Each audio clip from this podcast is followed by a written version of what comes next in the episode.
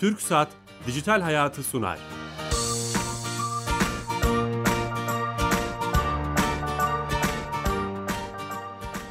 Herkese merhaba, ben Bilal Eren. Her cuma TRT Radyo 1 mikrofonlarında teknoloji, internet ve sosyal medyanın hayatımıza etkilerini konuştuğumuz programımız Dijital Hayat'a hoş geldiniz. Bugün özellikle siyasetle beraber, siyasetin hem dünyada hem ülkemizde çok yoğun gündem olmasıyla beraber ortaya çıkan bir kavramı konuşacağız. Aslında kavram yabancı fakat tanıdık bir mesele. Fake news, yani Türkçesi sahte haberler diye ortaya çıkan ve gündem olan, trend olan bir şeyi konuşacağız. Çok değerli bir konuğum var. Bu konularda çalışan, propaganda, algı yönetimi gibi konularda çalışan akademisyen, Medipol Üniversitesi İletişim Fakültesinden yardımcı doçent doktor Yusuf Özkır'la beraberiz. Kişisel olarak da hukukumuz olan, sevdiğimiz bir hocamız. Yusuf, hoş geldin. Teşekkür ediyorum. Çok sağ olasın. Nasılsın? İyiyim. Siz nasılsınız? Teşekkürler. Bu konuyu konuşuyoruz ama öncesinde bizim sponsorumuz Türksat. Türksat'a bağlanıyoruz. Türkiye Gov.tr'yi yapan, Türkiye'nin dönüşümünü sağlayan Türksat'a bağlanıyoruz. Orada uzman direktör arkadaşımız Zekeriya Sönmez'le beraberiz. Zekeriya Bey hatta sanırım Ankara'dan. Zekeriya Bey. Merhaba. Nasılsınız? Sağ olun Bilal Bey, iyiyim. Siz nasılsınız? Teşekkürler. Bu hafta hangi özelliği, servisi bize anlatacaksınız? Bu hafta açılış tarihi olan 2008 yılından itibaren yapmaya çalıştığımız çalışmaların önemlilerinden birisi olan ödeme ile ilgili bir konuyu size anlatmaya çalışacağım. Tamam. Değerli dinleyicilerimize de bu konuda bilgi vereceğim. Biliyorsunuz e-Devlet kapısı kullanıcı sayısı 32 milyonu aştı. Hizmet sayısı da 1900'e yaklaşmış durumda. Özellikle 2013-2016 yılları arasında belediyelerle yaptığımız çalışmalardan bir tanesi de belediye hizmetlerinin geliştirilmesiydi. Bunlarla ilgili sadece sorgulamaların değil, başvuruların da, ödemelerin de devlet kapısından yapılması konuları gündeme gelmişti. Biz bu kapsamda İstanbul'da önemli bir belediyemiz olan Bağcılar Belediyesi ile bir yıl önce Ar-Ge çalışmalarına başladığımız ödeme hizmetini geçen haftalarda devreye aldık.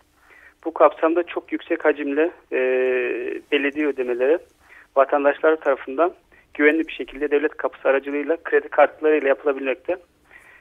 Bu kapsamda 3D Secure kredi kartı altyapısı kullanıyoruz. Bizim inşallah bu yıl içerisindeki hedefimiz Pendik başta olmak üzere İstanbul'daki diğer ilçelerimizin ödemelerinde devlet kapısından yapılması. Hı hı. Bu kapsamda biz istatistiklerimize baktığımızda borç, ceza gibi önemli ödemeleri devlet kapısından alınabildiğini görmekteyiz.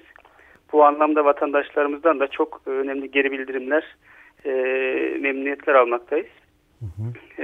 Ödeme hizmetleri önemli devlet kapısında. Biliyorsunuz sorgulama hizmetleri tek taraflı kurum tarafından devletten vatandaşa gelen bir iletişim yöntemi olmakla beraber başvurular ve ödemeler hukuki müeyyideyi de doğuran işlemler. Bu anlamda devlet kapısında önümüzdeki yıllarda bu başvuru hizmetlerinin ve ödeme hizmetlerinin artacağını da buradan dinleyicilerimize müjdelemek isterim. İnşallah. Yani tüm belediyelerin hemen hemen zaten web sitelerinden böyle hizmetler var ama tek panelden, e-Devlet üzerinden bunu yapabilecekler. Yapıyorlar da. Değil mi? Doğru anlıyorum. Evet. Kendi web sayfalarından bunların bir kısmını yapıyorlar. Ama bizim geliştirdiğimiz uygulamaları daha kaliteli bir şekilde devlet kapısından sunma imkanlarını biz belediyelerimize sunuyoruz. Kendileri tekrardan bir analiz çalışması, entegrasyon çalışmalar gibi çalışmalarda mükerrerliklerin önüne geçme anlamında devlet kapısı olarak biz önemli bir kolaylık sağlıyoruz belediyelerimize. Süper. Yani Türksat'ın şöyle bir şeyi var. Hem vatandaşa kolaylık hem de siz aslında bir kamuyu da dönüştürme rolünüz var. Bu yönde evet. Böyle çift bir göreviniz var. Evet. Size başarılar diliyorum. Tüm ekibe selamlar. Teşekkür ederim Bilal Bey. İyi çalışmalar. Sağ olun, kolay gelsin. Sağ olun. Teşekkürler. Sponsorumuz Türksat'a bağlandık ve e-Devlet'in bu haftaki özelliğini, servisini dinlemiş olduk. Hemen tekrar etmekte fayda görüyorum. Yeni açan dinleyicilerimiz olabilir TRT Radyo 1'i. Fake news kavramını konuşacağız. Tanıdık mesele ama kavram yabancı. Evet. Yalan haberler diyorlar. Nedir hocam fake news? Fake news, tabii şimdi öncelikle TRT dinleyicilerine selam ediyorum. Fake news kavramı yeni bir kavram hayatımızda. Kavram olarak yeni ama aslında içerik olarak baktığımızda kökü çok eski. Önce yeni nasıl ortaya çıktığını hatırlatmak lazım.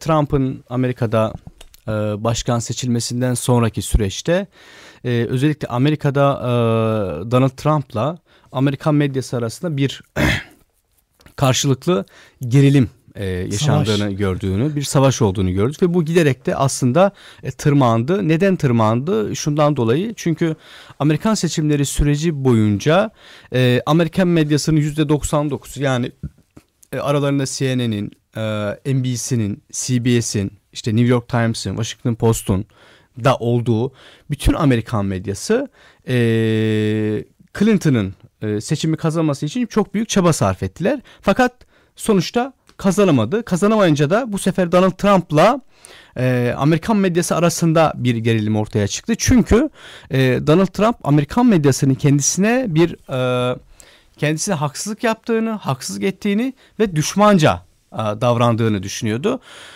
Ve baktığımızda bu tür haberlerin, yani Trump karşıtı haberlerin Trump başkanlık koltuğuna oturduktan sonra da devam ettiğini gördük. Bu yüzden Beyaz Saray'da Donald Trump'ın Amerikan medyasıyla ve küresel medyayla düzenlediği basın toplantısı esnasında CNN muhabiri ve devamında da BBC muhabiri Trump'a soru sormak için izin istediğinde Trump hala hafızalarımıza canlı olan elini de havaya kaldırarak fake news diye onların televizyonlarını ve yayın organlarını niteledi ve siz yalan haber yapıyorsunuz. Siz yalan habercisiniz.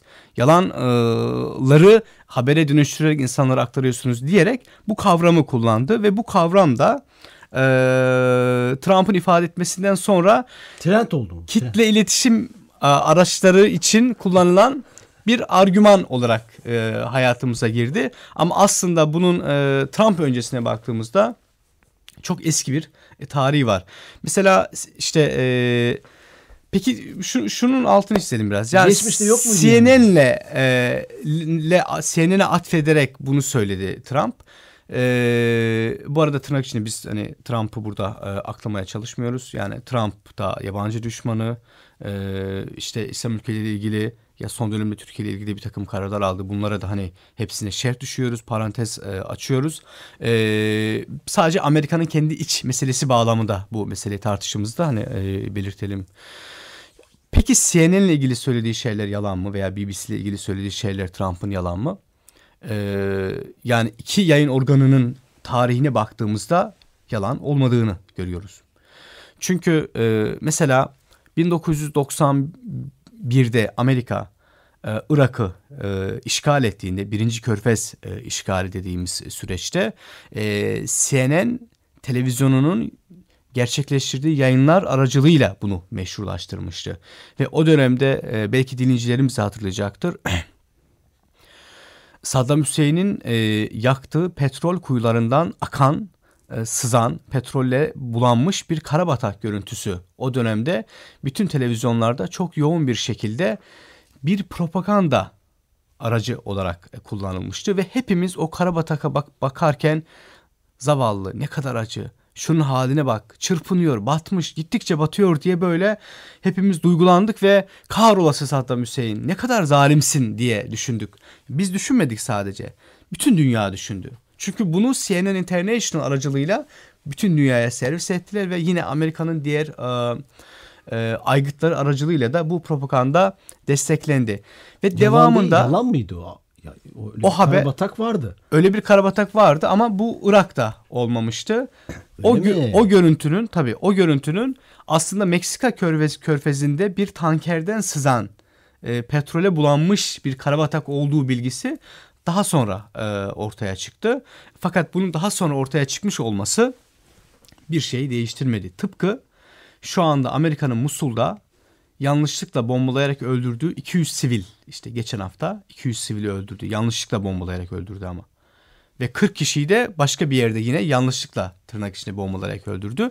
Bütün bunlar sonradan bir şey değiştirmiyor tabii ki.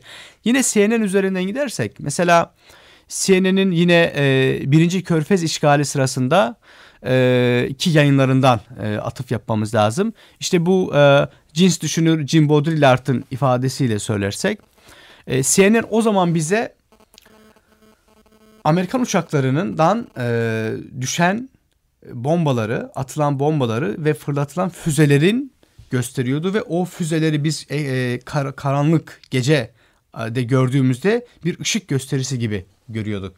Bu yüzden Baudrillard şöyle demişti: aslında Irak'ta bir savaş olmadı, bize gösterilen bir havai fişek gösterisiydi. Yani savaş yoktu ama vardı, ama yoktu. Çünkü bize bu gösterilmiyordu. Bize ne gösteriliyordu? Düşen bombalar gösteriliyordu. Bu bir şeydir. Kitle iletişim araçları aracılığıyla yapılan en üst düzeyde propagandalardan birisidir. Buna siz nasıl cevap verebilirsiniz? Karşı propagandayla cevap verilebilir. Bunu da o dönemde El Cezire'nin kurulması sürecinde gördük ve El Cezire bize şunu gösterdi o zaman. Amerikan uçaklarından atılan bombaları görüyorduk ama nereye düştüğünü ve neye yol açtığını görmüyorduk. El Cezire bize bunun evlerin üstüne düştüğünü, bu bombaların, o görüntüleri gösterdi. Ölen insanları, yaralanan insanları, parçalanmış bedenleri gösterdiğinde evet burada bir kıyım var diye hepimiz buna tanık olduk ve çok yakın yine dinleyicilerimizin hafızasına canlanacaktır. Bu örnekten sonra. Bu şu alalım. İşte Gezi Parkı eylemleri esnasında da CNN International İstanbul'daki muhabiri aracılığıyla Ivan Watson ve yine bu Kristin Amunopor'un da bu olaya müdahil olmasıyla, çünkü doğrudan o yönetiyordu bu programları. Şöyle diyorlardı haberlerinde: sayın işte seyirciler, şu anda helikopterlerden vatandaşların üstüne ateş açılıyor diye böyle bir haber dili kullanıyorlardı. Türkiye ile ilgili asla olmayan şeyleri olmuş gibi aktarıyorlardı ve sonunda da herhangi bir, bütün bunlar yalan çıktıktan sonra da herhangi bir özür dileme, işte hata yaptık, basın etiği, medya etiği, aslında medya etiğinde bunlar yoktur gibi hiçbir şeyi bahsetmeden bunlara geçiştiriyorlardı. Eyvallah. O zaman fake news kavramı dediğimiz sahte haberler, yalan haberler, neyse bunun Türkçesi değil mi? Öyle tarif ediyoruz. Propagandayla aynı şey. Bir farkını göremedik. Şöyle yani biz daha çok propaganda kavramını siyasi yapıları tarafından yapılan bir araç olarak daha çok zihnimize kodlamış durumdayız. Nedir? Hükümetler propaganda yaparlar. İşte muhalefet partileri propaganda yaparlar. Ülkeler, devletler kendi çıkarları için propaganda yaparlar. Bizim zihnimizdeki propaganda şeyi siyasal iletişime dair bir terim midir? Evet, şöyle, siyasal iletişimden önceki terim propaganda kavramı. Kavramın tarihine baktığımızda bizim karşımıza 1620'li yıllarda Katolik Kilisesi tarafından çıkartıldığını görüyoruz propaganda kavramının, kavram olarak. Ve ilk çıkış amacı şu: Avrupa'da artan protestanlığın önüne geçmek için Katolik Kilisesi tarafından kurulmuş ve işte din değiştirmek ya da mezhep, Hristiyanlığın kendi içinde mezhep değiştirmek isteyenleri etkilemek için kurulmuş bir yapı. 1622'lerde. Bu da bir anlamda siyaset yani. Tabii kilise, sonuçta siyaset. Kilisenin egemenliğinde olan bir Avrupa'dan bahsediyoruz. Bu propaganda kavramının 19. yüzyılla birlikte içinin bu dinsel anlamının değiştiğini, daha çok bu Fransız ihtilalinden sonra daha dünyevileştiğini görüyoruz. Bunun tabii ki doğrudan araçları da gazeteden önce farklı araçları vardı ama gazetenin yayınlamasıyla birlikte işte 17. yüzyılın başı ve özellikle 19. yüzyılın ortalarından sonra Amerika'da ve Avrupa'da bu telgrafın da icat edilmesi ve kitle iletişim araçlarının habere ulaşmasının daha kolaylaşmasından sonra devletler bunu fark ettiler. Telgraf var, gazete var ve biz şu anda konuştuğumuzda 10 kişiye ulaşabiliyoruz normal işte bir meydanda veya bir kahvede, fakat gazete aracılığıyla yüzlerce kişiye ulaşabileceğiz. Telgrafla anında çok hızlı bir şekilde istediğimiz yere ulaşabileceğiz diye bunu keşfettiklerinden sonra bu iki aygıtı başlangıçta bir propaganda aracı olarak kullanmaya başladılar. Propagandadan kastediğimiz şey şu: toplumları, hem kendi toplumlarını hem farklı toplumları kendi çıkarları, kendi inançları, kendi değerleri ve ideolojileri bağlamında etkilemek ve yapabiliyorsalar dönüştürmek. Bu çerçevede propagandanın hayatımıza girdiğini görüyoruz. Gazetecilikte bunun mesela arka planına baktığımızda şu örnek çok çarpıcıdır. Onu burada vermek istiyorum. 19. yüzyılın sonunda Amerika'da ki ünlü gazetecilerden birisi New York Journal gazetesinin de sahibi William Hearst isimli bir kişi. Bu kişi aynı zamanda sadece gazetecilik yapmıyor, aynı zamanda siyasetle de ilişkili bir isim ve daha sonra siyasete de girmeye çalışıyor. Bu medya siyaset ilişkisi irdelenirken de örnek olarak verilmesi gereken bir isim. Onun şöyle bir ifadesi var, yani günümüze kadar gelen ve bu fake news'in aslında temellerini oluşturan bir yaklaşım. Merakla dinliyoruz. 1890'da Amerika ile İspanya arasında bu Küba bağlamında bir gerilim yaşandığında William Hearst muhabirini Küba'ya gönderir ve oradan bir bu gerilimi tırmandıracak bir haber yapmasını ister. Yani Küba'yı olumsuz gösteren bir haber yapmasını ister. Muhabir Küba'ya gider. Küba'dan telgraf çeker Hearst'e. Der ki burada hiç olay yok. Yani bir şey yok. Bu sefer William Hearst cevabı telgrafını yazar. Meşhur cevabını ve şöyle der. Sen fotoğrafı çek, savaşı ben çıkartırım. Bu şu anlama geliyor. Gazetecilikte eğer siz bir meseleyle ilgili propaganda yapmayı kafanıza koymuşsanız, yani olumsuz bir propaganda yapmayı kafanıza koymuşsanız veya kendi iddialarınız ve ideallerin doğrultusunda propaganda yapmayı kafanıza koymuşsanız bunu masa başında üretebilecek araçlara sahipsiniz. Gerçek olması gerekmiyor. Ama tabii bu yüzden şeyiniz yoksa, etiğiniz yoksa, kurallarınız tabii yoksa, yani zaten bu etik dışı. Yani bu etik dışı tabii böyle ki. Kuralları var bildiğim kadarıyla. Gazeteciliğin tabii kuralları kesinlikle var. Ama burada o cümlemi bitireyim lütfen. Hearst'ün muhabiri fotoğrafı çektikten sonra Hearst bu fotoğraf üzerinden olmayan şeyleri ona anlam bağlamda katarak bunun gerçekmiş gibi piyasaya sundu. Ve William Hearst'ün gazetecilik algısı ve anlayışı da bugün bizim bulvar gazeteciliği dediğimiz o dönemde sarı basın olarak abartmaya ve kurguya dayalı ve çarpıtmaya dayalı bir gazetecilik anlayışının temellerinde aynı zamanda atmış oldu. Bugün baktığımızda işte Donald Trump'ın CNN ve BBC'ye fake news demesinin, yani sizin kurumlarınız gerçek dışı haber yapıyor demesinin arkasında böyle bir Amerikan medyasının böyle bir tarihi var. Tarihi arka planı da var. Dolayısıyla Trump bunu derken haksız değil. Mesela işte medya etiğinden bahsettiniz. 15 Temmuz darbe gecesi Türkiye'de darbe girişimi oldu. Fethullahçı terör örgütü militanları asker üniforması giymiş teröristler Türkiye'de bir darbe girişimi yaptılar. Bu bizim milletimizin, Sayın Erdoğan'ın feraseti, basireti ve enerjisiyle püskürtüldü çok şükür. Fakat o gece ilginç şeyler oldu. Bu ilginç şeylerden birisi de şuydu. Amerika uykusuz bir gece geçirdi. Çünkü Türkiye'yi takip ediyorlardı. Darbenin başarılı olması yönünde bir algı oluşturarak da bunu aynı zamanda yapıyorlardı. Ne yaptılar peki? Sayın Erdoğan Marmaris'teyken, daha İstanbul'a gelmek için harekete geçmeden daha önce MBC televizyonu bir haber yayınladı. Haberin içeriği şu: şu anda Türkiye Cumhurbaşkanı Tayyip Erdoğan Almanya'ya gitmek için havalandı, uçağı yolda. Kaçıyor.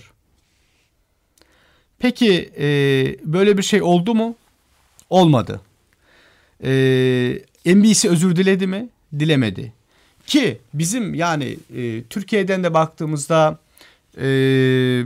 gazetecilikle ilgili yazılmış bütün el kitaplarına baktığımızda, uluslararası medya standartlarına baktığımızda, işte Hutchins Komisyonu Amerika'da 1945 yılında yayınladığı rapora baktığımızda, 1980'lerde UNESCO tarafından yayınlanan McBride raporuna baktığımızda bütün bu raporların bize sunduğu etik, medya etiği, medyanın ahlaki ilkeler çerçevesinde yayın yapmasını temellendiren bütün bu raporlara baktığımızda MBC'nin 100 kere değil 1000 kere özür dilemesi gerekir. Ama bilinçli olarak yapılan yalan bir haber için özür dilemesini beklemek de biraz iyimserlik oluyor. Çünkü aynen, bu bilinçli bir tercih olarak yapılmış.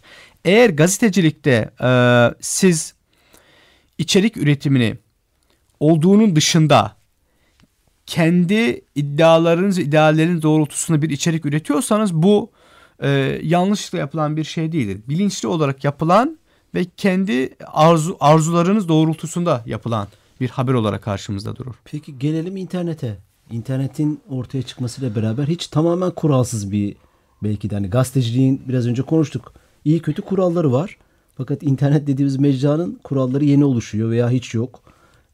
Fake news'i veya yalan haberi internet şey yapmış mıdır? Bu yalan haberciliği daha da köpürtmüş müdür? Ne düşünüyorsun? Maalesef çok erken satın aldı. Yani internet gazeteciliği ve özellikle sosyal medya, Facebook, Twitter gibi mecraları ile birlikte. Yani orada tabii biraz meselenin diğer boyutuna da değineyim isterseniz. Şimdi yani sosyal medya ve internet gazeteciliği aslında bir umut olarak doğdu. O umut neydi? 20. yüzyılın sonlarına doğru yasama, yürütme, yargı, yani devleti oluşturan temel erklere karşı medyanın toplumlar lehine, işte halklar lehine, bireyler lehine haber ürettiğini, taraf tuttuğuna dair bir idealize ettiğimiz ideolojik, o da tırnak içinde, o da ideolojik bir şey, idealize ettiğimiz bir motto vardı. Fakat bu işte liberal ekonominin, piyasa egemenliğinin hakimiyetinden sonra, yani medya kuruluşları işte Amerika'da, işte örnek veriyorum, 1995'te 12 tane medya sahibi şirket vardıysa işte bu şu anda 3 veya 4'e düşmüş durumda. Ana akım medya açısından bunu söylüyoruz. Türkiye'de öyle. Ana akım medya sahipleri işte 90'ların başında, yani 80'lerin sonunda 10 tane ise şu anda 3 tane. Dolayısıyla bu şu demek, şirket sahibi insanların, holding sahibi insanların aynı zamanda medya sahibi de olmaya başladığını gösteren bir yapı karşımıza çıktı. Böyle bir durumda da öncelikle şirket sahiplerinin kendi çıkarlarını koruyan medyalar karşımıza çıktı. Onların çıkarları siyasi çıkarlar değil sadece. Para, sermaye, başka planlar, daha çok planlar, satabilmek. Vesaire, evet. Tabii daha çok satabilmek, daha çok kazanabilmek, daha çok kişiye ulaşabilmek, ürünü tanıtmak filan. Bütün bunları içine koyabiliriz. Bunu da eleştirerek söylemiyoruz. Sonuçta sermaye sahiplerinin temel amacı nedir? Kazanmak. Tabii ki kazanırken ilkeler doğrultusunda hareket edebilmek de önemlidir. O da umudumuz, onun da gerçekleşebilmiş olması. Medya açısından baktığımızda şöyle bir sorun çıkarttı karşımıza. İdealize olarak ortaya koymuş olduğumuz medyanın dördüncü güç olma meselesinin artık olamadığı ve daha çok sermayedarlar lehine yayınlar yapıldığı gibi bir olgu karşımıza İnternette çıktı. İnternette tam bu anda bize ışık saçtı. İnternet ve sosyal medya tam bu dönemde insanların imdadına yetişti ve adına da yurttaş gazeteciliği denilen kavramla tanımlanarak karşımıza çıktı. Neydi o? Artık insanlar televizyonların ve gazetelerin kendi çıkarları doğrultusunda yayın yapmasının önüne geçerek doğrudan bireylere kendi sözünü söyleyebilme imkanı tanıyacak. Yani artık ben Yusuf olarak, siz Bilal olarak A gazetesinin, B gazetesinin, A televizyonunun, B televizyonunun imkan sağlamasına gerek kalmadan haberinizi sunabiliyorsunuz. Böylece daha özgür olacağız, fake news olmayacak falan diyorduk. Yani evet, böyle tam da böyle diyorduk. Daha başından da haber paylaşabiliyorduk filan. Fakat sonra şöyle bir şey oldu. İnsanların da maalesef fake news yapabileceğine dair bulgular zaman geçtikçe daha yoğun bir şekilde karşımıza çıktı. Bunun da şu anda geçmişte çok yakın dönemlerde çok fazla örnekleriyle karşılaştık. Bunun en yoğun olduğu dönem Türkiye açısından baktığımızda Gezi Parkı şiddet eylemleriydi. Orada olmayan birçok şey orada oluyormuş gibi gösterildi. Neden gösterildi? Şiddet artsın diye oradaki birileri bunu yapmıştı maalesef. Ve 3 boyutta karşımıza çıkıyor. Onu da söyleyelim. Yani internetteki işte fake news nasıl ortaya çıkıyor? Birincisi çarpıtma. Şunu da yapalım mı son 2 dakikada? Dinleyicilerimiz için de şey olsun. Son 1,5 dakikada. Bir vatandaş olarak ben fake news'u nasıl anlarım? Hani öyle böyle maddelerle Fake news'i anlamanın yolu maalesef bence zor. Zor mu? Bence zor. Çünkü şimdi yayınlanan bazı yol haritaları var. Fake news'i anlama yol haritaları. Evet, yani bunu ben masa başına oturup epeyce bir vakit harcadığımda bunu takip edebilirim. Yani kaynakla iletişim kurabilirim. Yeniden okuyabilirim. Farklı alternatiflere bakabilirim. Bu gerçekten zor bir şey. Ama yani öncelikle ben şunu tavsiye edebilirim. İsimsiz ve fake veya troll, artık ne dersek diyelim, yani gerçek olmayan isimlerle yayınlanmış içeriklerden şüpheyle yaklaşalım. Tamam, yani güzel. Onlardan hareketle asla bu doğrudur demeyelim. Bir. Güzel. Bu kesinlikle. İkincisi, mutlaka karşılaştırma yapmaya çalışalım. Yani değişik kaynaklara bakalım. Değişik kaynaklarda nasıl yorumlanmış, oralarda neler söylenmiş diye mutlaka oralara bakıp oralardan da destek almaya çalışalım. Üçüncüsü, yani kesinlikle hani hemen inanmayalım. Ya bunun için de çok zamana ihtiyaç var. Bu yüzden benim yani bu meseleyi araştırırken ve tartışırken geldiğim nokta şu oluyor. Yani bizim insanımızın kendisine çeki düzen vermesi gerekiyor. Eyvallah. Yani en temelde bu var. Fake news'in ortadan kalkabilmesi açısından da en temelde bu var. Yani bizim daha düzgün, daha ahlaklı, daha ilkeli, daha prensipli olarak hem kendimiz paylaştığımız haberlere paylaşırken onu kontrol etmeden paylaşmamalıyız. Ancak kontrol edip doğruluğuna emin olduktan sonra paylaşmalıyız. Ve asla yanlış, yalan içerikli haberleri paylaşmamalıyız. İşin meselesi özüne gelip ahlak boyutuna dayanıyor. Eyvallah. Bizim bu anlamda kendimizi sürekli gözden geçirmemiz gerekiyor. Çok güzel aslında özetleyip toparladık ve bitiş cümlesini de söylemiş oldunuz. Ayağınıza sağlık. Ben teşekkür ediyorum. Sağ olun. Zaman ayırdınız, vaktinizi aldık. Yalan haberi konuştuk. Fake news trend tabiriyle. Medipol Üniversitesi'nden yardımcı doçent Doktor Yusuf Özkır'la. Yönetmenim Zahide Ağerel, yapımcım Kenan Bölükbaş, ben Bilal Eren. Haftaya yeni konu ve konuklarla beraber olacağız. Hoşçakalın.